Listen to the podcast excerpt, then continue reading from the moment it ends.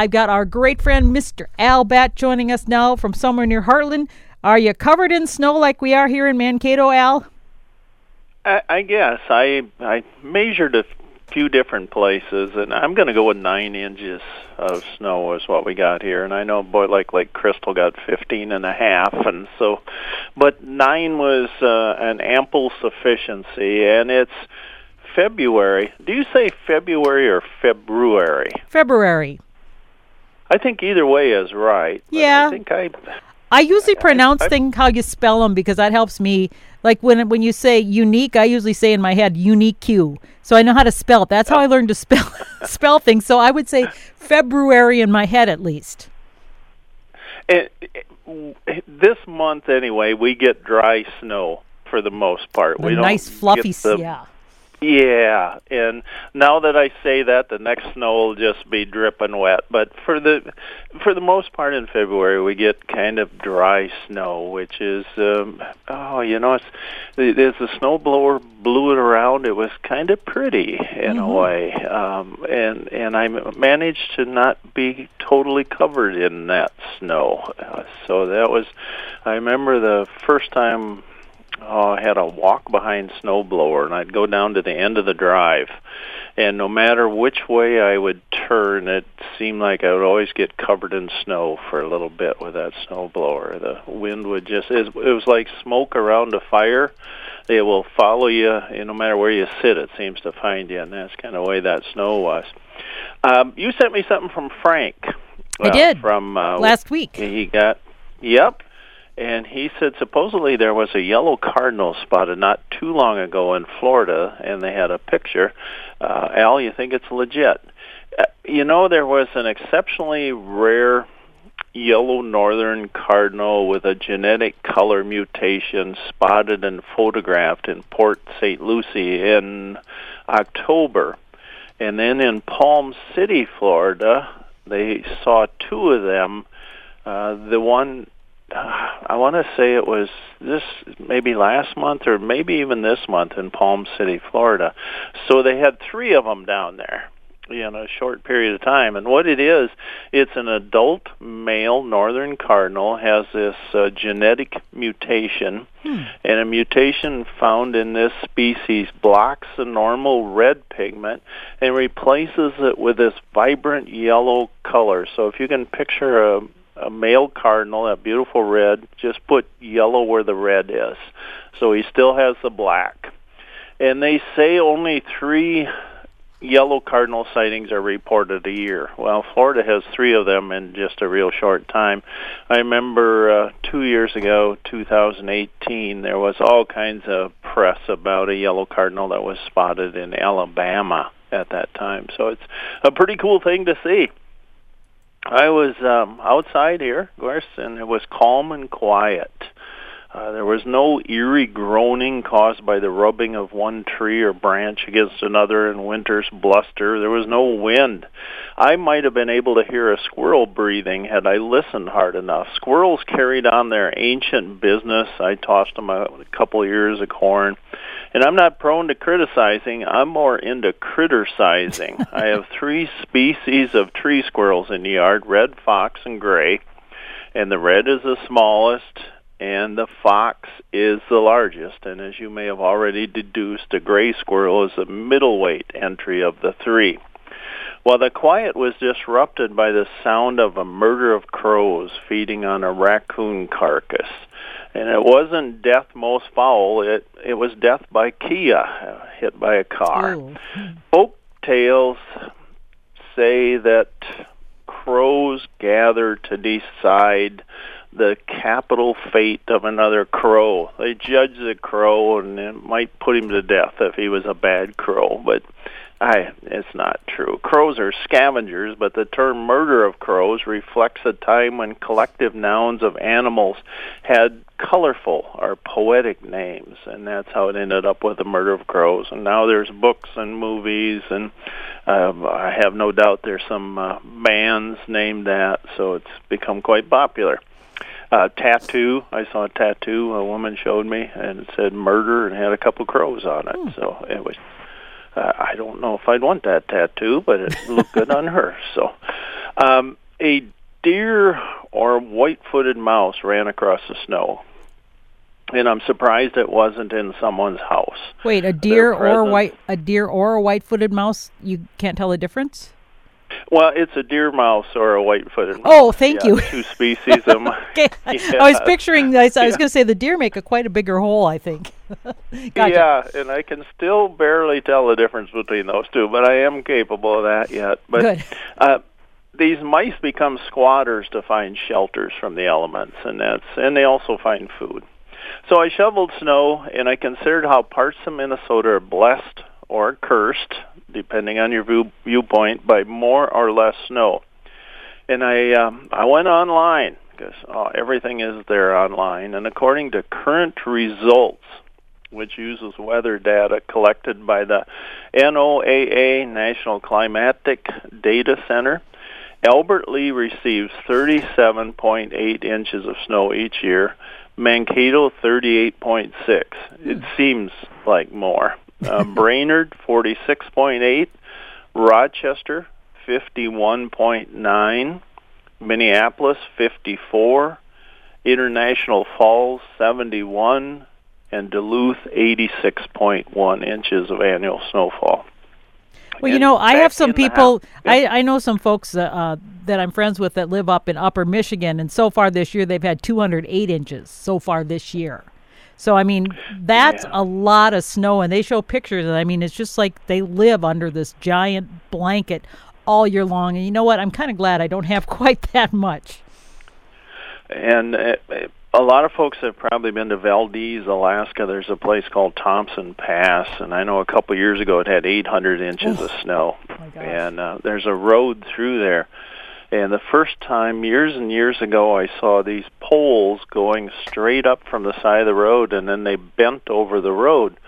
And uh, I was wondering what in the world those things were. And then it occurred to me those were for the snowplows, so they didn't go off the road. They could see where that was. And now I'm sure they have GPS systems that mark the edges of roads. But it's, uh, I, yeah, I can't imagine that. Uh, Gail and I were, were in Alaska doing some work, and the Haines had 32 feet of snow one year, so which is, uh, you know, no matter how much you love snow, I think that it's too much. It's just too much. it just snowed all the time, and your life becomes uh, moving snow, just dealing with snow. You pull it off the roof and move it out into the street, and I came indoors after shoveling snow, and I was searching for something. I'm not sure what it was, but I came across some seed packets, and I looked at the date, and you know, everybody does this. I think if you're a gardener, you come across these things, and you say, "I wonder if these are still viable." And seed viability varies, I know, depending on the plant and how they were stored. We're supposed to store them in well-sealed, watertight containers in cool, like 50-degree dark locations. But we could, and I know you master gardeners, Karen, you do you conduct uh, a lot of you do anyway. Ragdoll tests, we call them a ragdoll. You roll a moistened paper towel into a tube. First, you put the seeds on it, and then you roll it into a tube, and you place it in a plastic bag and you store it in a warm place for several days and then you unroll it and you assess the number of seeds germinating over the next few days. And if the rate's less than 75% you know you might as well throw those seeds away. You're better off buying new ones. And if the rate was between 75 to 90% uh, you can sure use them but maybe plant more seeds per planting I've never done the Yeah, no. ragdoll method, Al. That's new to me. I just basically take a couple paper towels and I, I mark off segments and then I, I keep it moist and in a dark place and then I watch it. So I, that's kind of a neat idea. Put it in the, the ragdoll method. That's I just do two paper Yeah. towels and keep them damp method. So cool. That's good. Yeah, and you know we're just it's hard to throw seeds away. Well, don't you don't want to waste your money, You- right? Yeah. Yeah, you look at them and you think, man, I bet those would still grow. We always have some radishes left, you know, and you think, oh man, we should should see if those things are still good because radishes are so good. My wife, and I like them too, but my wife dearly loves radish sandwiches. Uh, Doug Haar said the neighborhood's juvenile Cooper's hawk just landed on our basement window well edge looking into our TV family room at one of our cats. We keep our two cats indoors 100% of the time for protecting birds, but it also protects our cat. Mm-hmm. I walked up slowly to the window and stood within three feet of the hawk before she decided I was too large to eat. Roger Schmidt has a uh, picture of a of a varied thrush. It's just a, a beautiful bird, and uh, every winter we seem to see some. Got a uh, nice communication from the Raptor Center. I, I volunteered there for many years. My wife and I would haul injured birds up there. And they say each year we see around 1,000 raptors in their rehabilitation clinic. An adult bald eagle was a returning patient to our clinic. She first came to us in 2014 with both a wing and leg fracture, which we corrected before release. Nearly five years later, in January of 2019, she returned after a territorial fight ended badly we passed her up and had her flying free once more. Well, I hope she learned her lesson about those fights. Uh, this year we saw a surprising number of nestling red-tailed hawks keeping us extremely busy in our clinic. Long-eared, there was a long-eared owl with a fractured collarbone. We only see a small handful of osprey each year, so each one is a memorable experience. A young osprey came to us with pretty severe internal trauma after mm-hmm. striking an object. The trauma was so severe when it first came to us, we thought it might not be able to stand again due to spinal damage. Thankfully, after a full checkup and lots of rest fluids and the needed medication, this osprey made a full recovery and returned to the wild in August. 2019 was a very busy year for bald eagles, stretching our capacity with the highest number of eagles in our care ever at one time. Spring storms delivered to us an influx of very young great horned owls. In November, an adult barred owl went looking for a cavity to nest in and got stuck in a homeowner's chimney. Oh. Yeah, that wouldn't be good. Uh, Carl Kurtz uh, Carl Kurtz said he saw a northern harrier.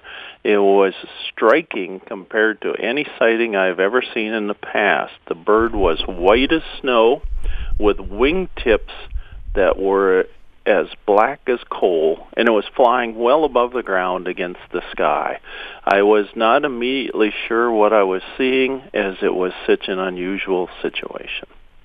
Tim Scott sent me a thing from National Geographic, and uh, I'm going to quote the little uh, couple of lines here from National Geographic. It said Exxon killed 250,000 seabirds in its 1989 oil spill off Alaska.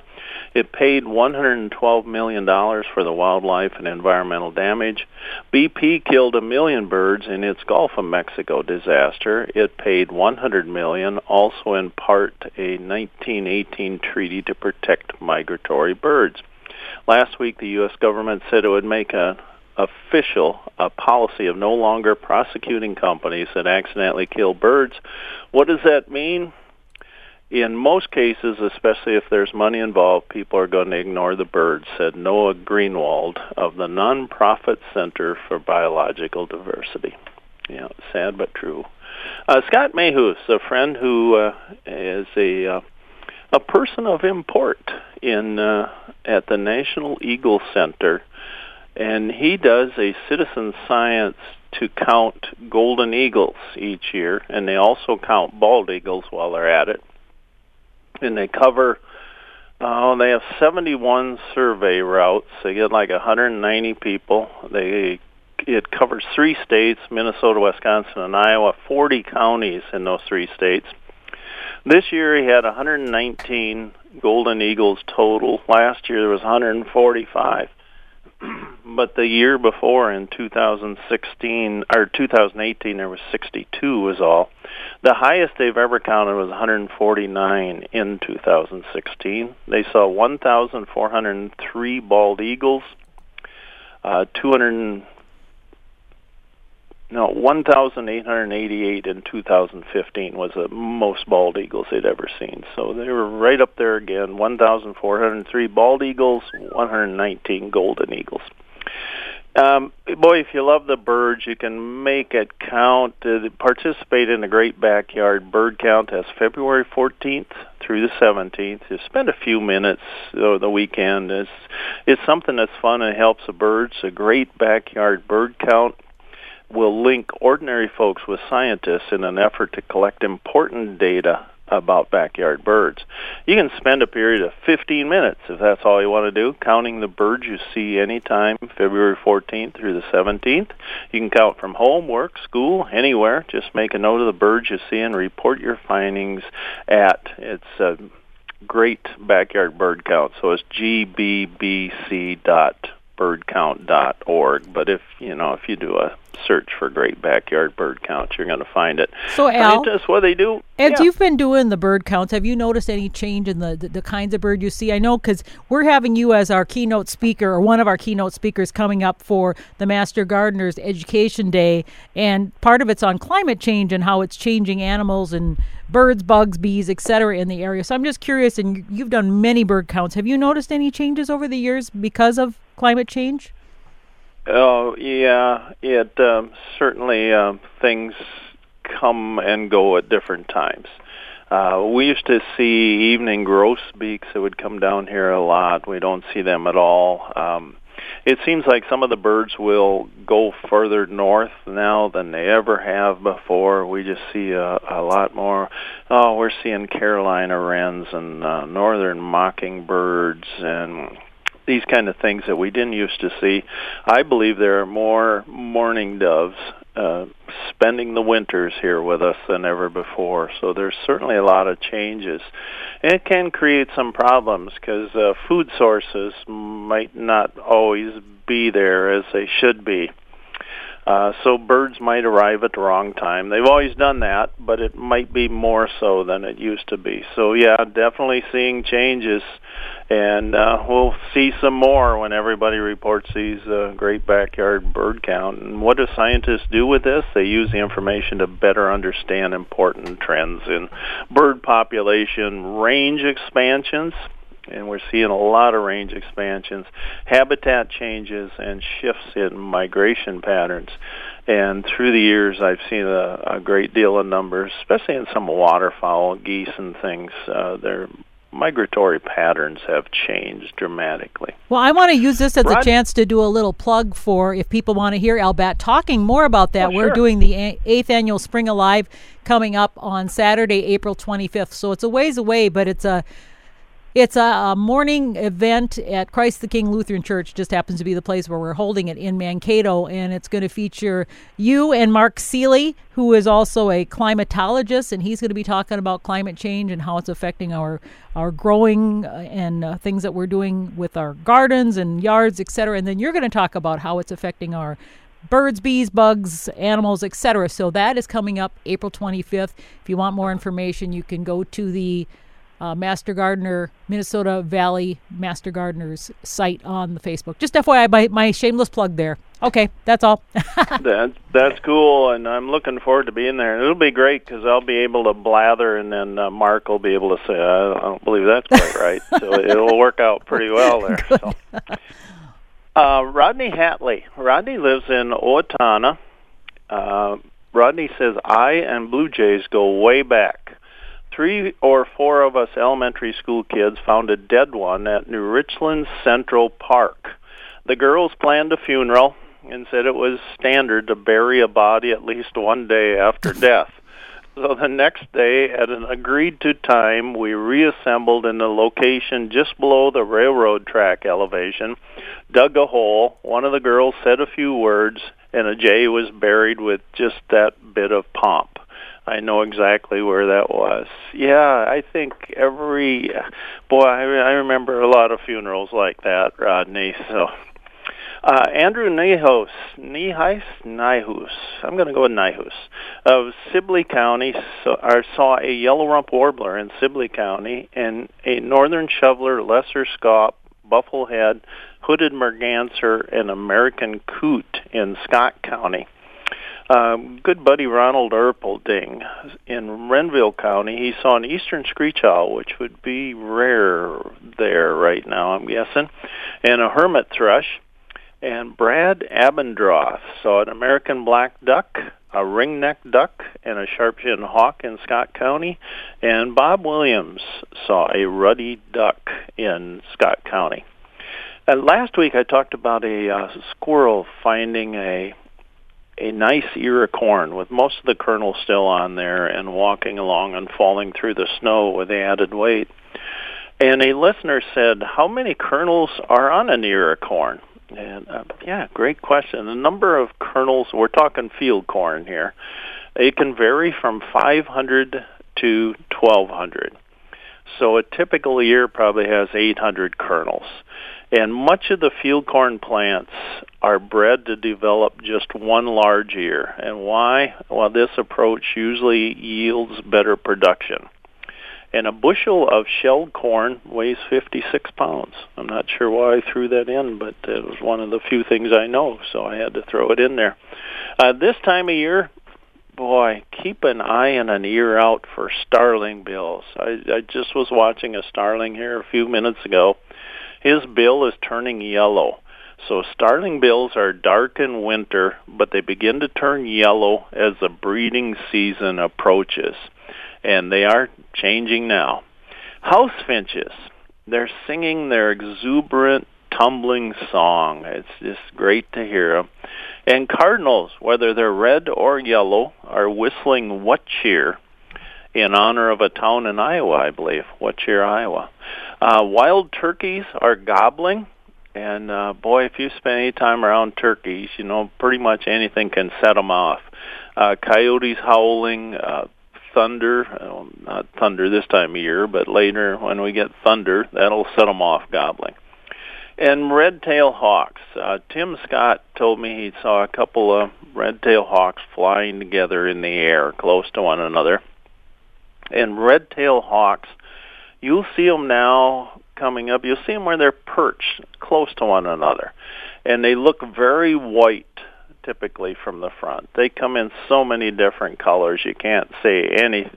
You can't say all of them look this way ever about red-tailed hawks, but most of them look very white from the front, and you will see them perching close to one another. And this is a sign of Valentine's Day. It's just that time of year where they um, they find a sweetie and they just hang out together and it's it's pretty cool to see them they are beautiful birds when i was a kid we always said every red-tailed hawk had a belly band a little kind of dark band but that's probably not always true either. It was definitely not always true but uh, again most of them will look real white and if you're driving down the road and you see one perched in a tree a hawk uh, there's a pretty good shot. It's a red-tailed hawk because they are our most common hawk, and they are um, beautiful, beautiful birds. And when I was a kid, they always called them chicken hawks, but uh, there was a Cooper's hawk that seemed to swipe most of our chickens this somebody asked why do dogs turn in circles before lying down? Anybody has a dog and has noticed that? They'll get on the sofa or the bed and they'll just go and you say why are you doing that? And they just give you that look like well duh. Robert benchley observed he said a dog teaches a boy fidelity perseverance and to turn around three times before lying down I have uh, asked people through the years and been at seminars and stuff, and whenever there's a, a mammologist or somebody like that, or a dog trainer, I always say, why do they do that? I've been told it's an act of self-preservation and that a dog may innately know it needs to position itself to check for threats and to ward off possible attacks. And others have told me that wolves sleep with their noses to the wind so they could detect a threatening scent and circle to determine wind direction. And still others think circling is done to roust vermin or to discover any stones or prickly vegetation or burrs that might prove uncomfortable. But I, I think the theory that is most credible is dogs are creating a nest for themselves by trampling down grass or perceived grass. before settling down for a nap. Well, you know, my And cats, do that. I was going to say cats do that on my lap. Like if I'm sitting on the couch with my legs up on the ottoman, they'll come along and sometimes they'll go around in a circle on my lap until I guess they're. I think they're just looking to see make what's the most comfy or is this too soft or too hard. Yeah. That's what I think they're doing. I that's my guess. Cats don't do that all that much on a bed, though, do they? Um, sometimes they do it. I know mine. If there's like a blanket, it's like they want to make it so it's a little more comfy around them. So I, it just depends on your cat. I guess mine mine do sometimes. So Yeah, yeah, and I don't know if Pearl here does that much at all. She usually, uh, she gets on the bed and she's just uh, plops. Is lucky to get to bed. I am so tired. I've been up for three days. That kind of look, and it just goes away. And now she snores a little bit. So that's one of those. One of the joys of life is having a cat that snores. I had uh, friends. I used to spend the night at their place on occasion because uh, their son was one of my best friends, and they had a pug. hmm And it would snore even when it wasn't sleeping. It just Oh. snored all the time, and I'd wake up in the middle of the night and thinking, "Who's running a chainsaw? There's a chainsaw." Here's this little dog with a smashed-in face, and it was a sweet dog. I just loved the dog, but oh, it could snore like crazy. So our uh, our cat here does kind of a kind of a sweet little snore. If snoring can be sweet, it's uh, just barely snoring, and that's that's okay with me. It's a great time of year, man. 22 below. We you know, we don't really need 22 below. That's a little overkill. I think it could uh, tune that back a little bit as far as the temperature goes. I was uh, looking through some old papers from last year and the year before and saw 22 below there and I thought, well, at least it's not 22 now and now it's going to be 22 below again. So it uh you know everybody be really careful that is uh, you don't want to be out in 22 weather with uh, car problems or or not dressed properly i know uh, last year we had a terrible storm and uh uh, involved with the Salvation Army. So we had we got the armory going and got food for all these people, and the, the people were nice and they were very appreciative, but they weren't dressed proper. I mean, some of them had no coat, um, no hats, no gloves.